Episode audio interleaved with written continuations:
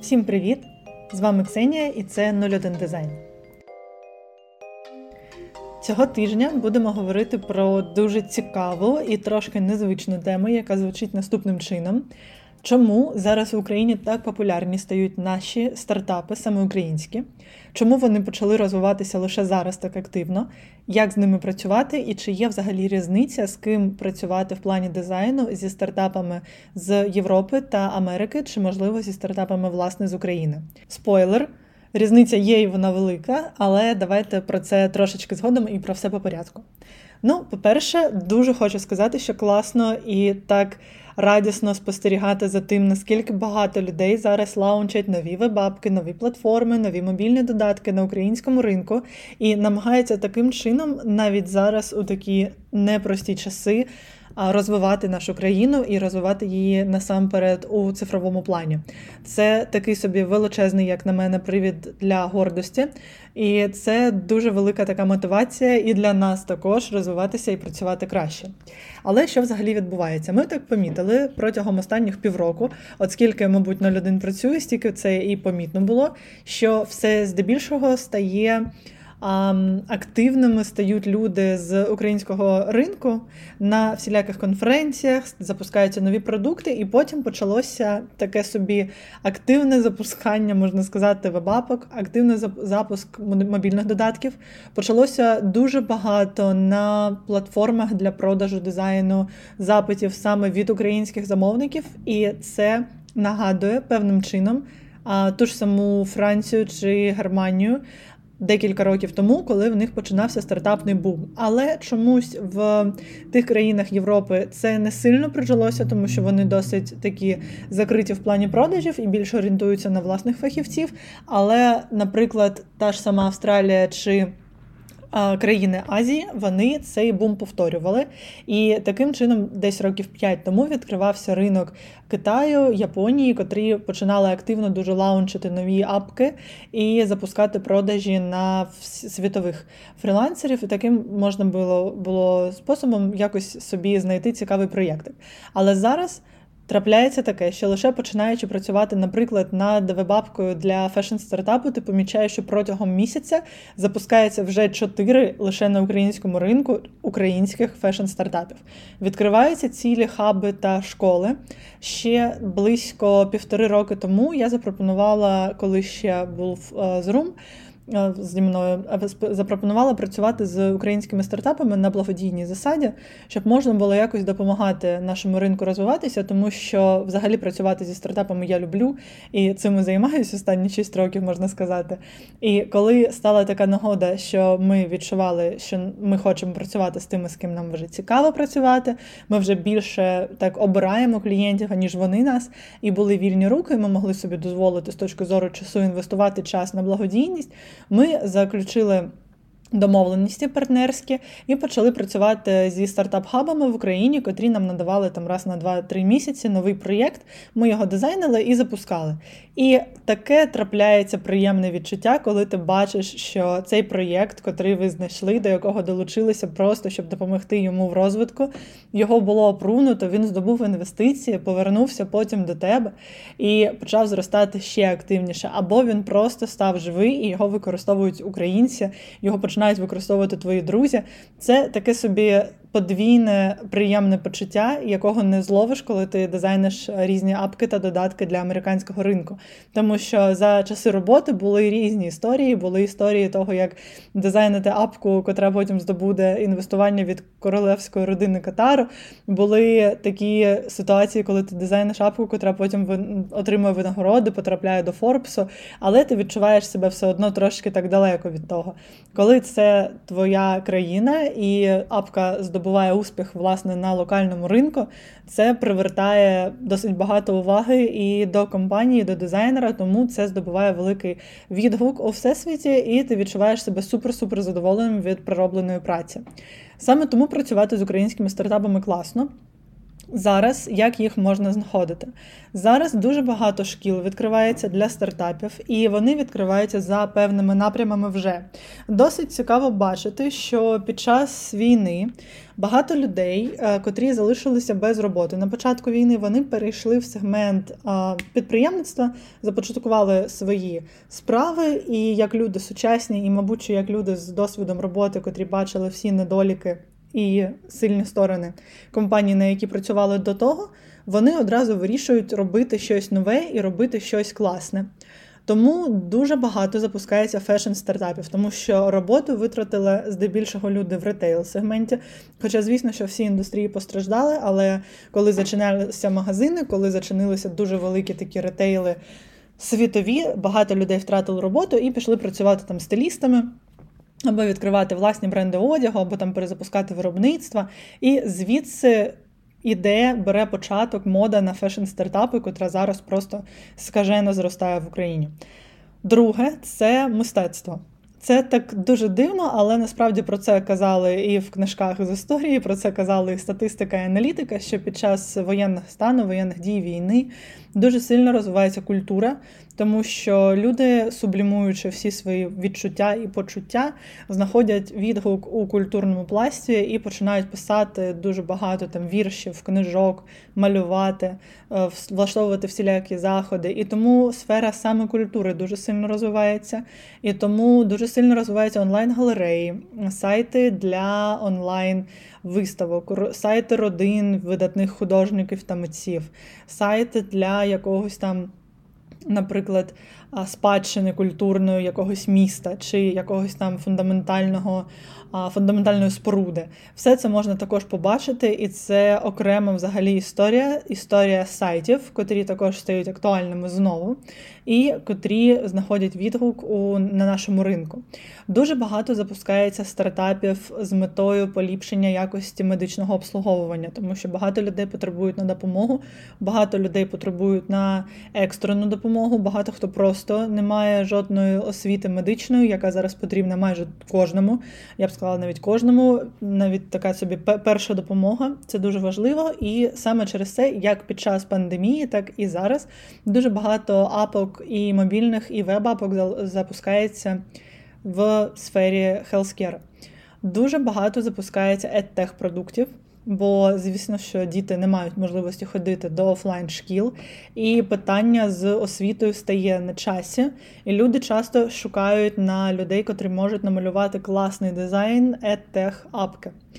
Тому можу сказати, що не дуже сильно, не дуже сильно розвивається, звісно, що туризм, не дуже сильно розвиваються всякі букінгові рішення, не дуже сильно розвивається така історія там з таксі, з машинами, з бронюваннями. Але е, з освітою, з медициною, культурою, фешеном якось зростає все просто неймовірно.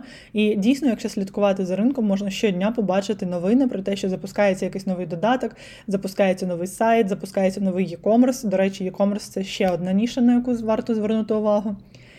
І це наштовхує нас на думку про те, що зараз український ринок він вартий більшої, можливо, навіть уваги, ніж ринок американський, котрий такий вже м'якка стартапів стала, і ринок австралійський, котрий відрізняється власною стабільністю і тим, що вони не зазнають майже криз і завжди залишаються активними в полі UI UX дизайну, в полі IT і завжди можуть мати якісь там цікаві проєкти, за котрі можуть нормально платити нормальний гонорар. Тож так, українці дійсно заслуговують на увагу, але працювати з українськими стартапами не так уж легко. І в чому специфіка?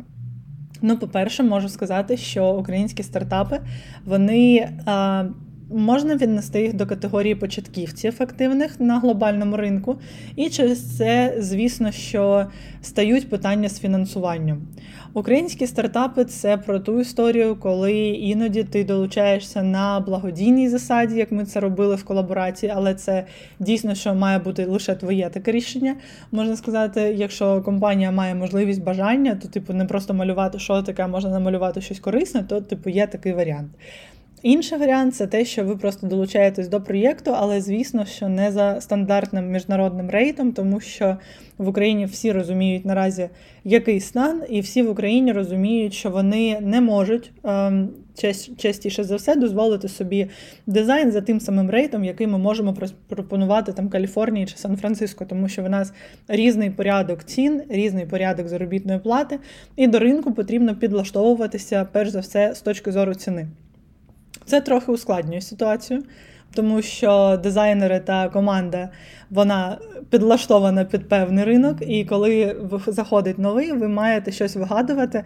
Е, ідей на те є кілька, або, наприклад, ставити не супердорогих працівників, або, наприклад, наймати нових працівників, котрі будуть працювати під певний ринок і будуть влаштовувати вас за відношенням вашого заробітку та ціни на послугу. Або, наприклад, працювати лише з компаніями, котрі такі можуть дозволити собі ваш стандартний рейд, тому що такі дійсно є на ринку. Більш того, коли ви працюєте з українськими стартапами, складність, як би це дивно не звучало, становить просто говорити про дизайн на українській мові, тому що коли ви зазвичай продаєте і працюєте англійською, і ви починаєте робити дизайн на українській, по-перше, ви мусите знаходити шрифти, що підтримують крилицю, і це складно.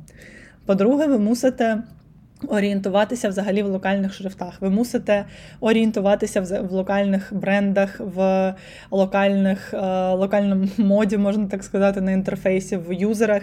Ви маєте мати можливість досліджувати ринок, і часто, коли ви будете аналізувати рішення, котрі вже існують на ринку, ви будете аналізувати конкурентів та кращі практики, вони будуть не з цього ринку.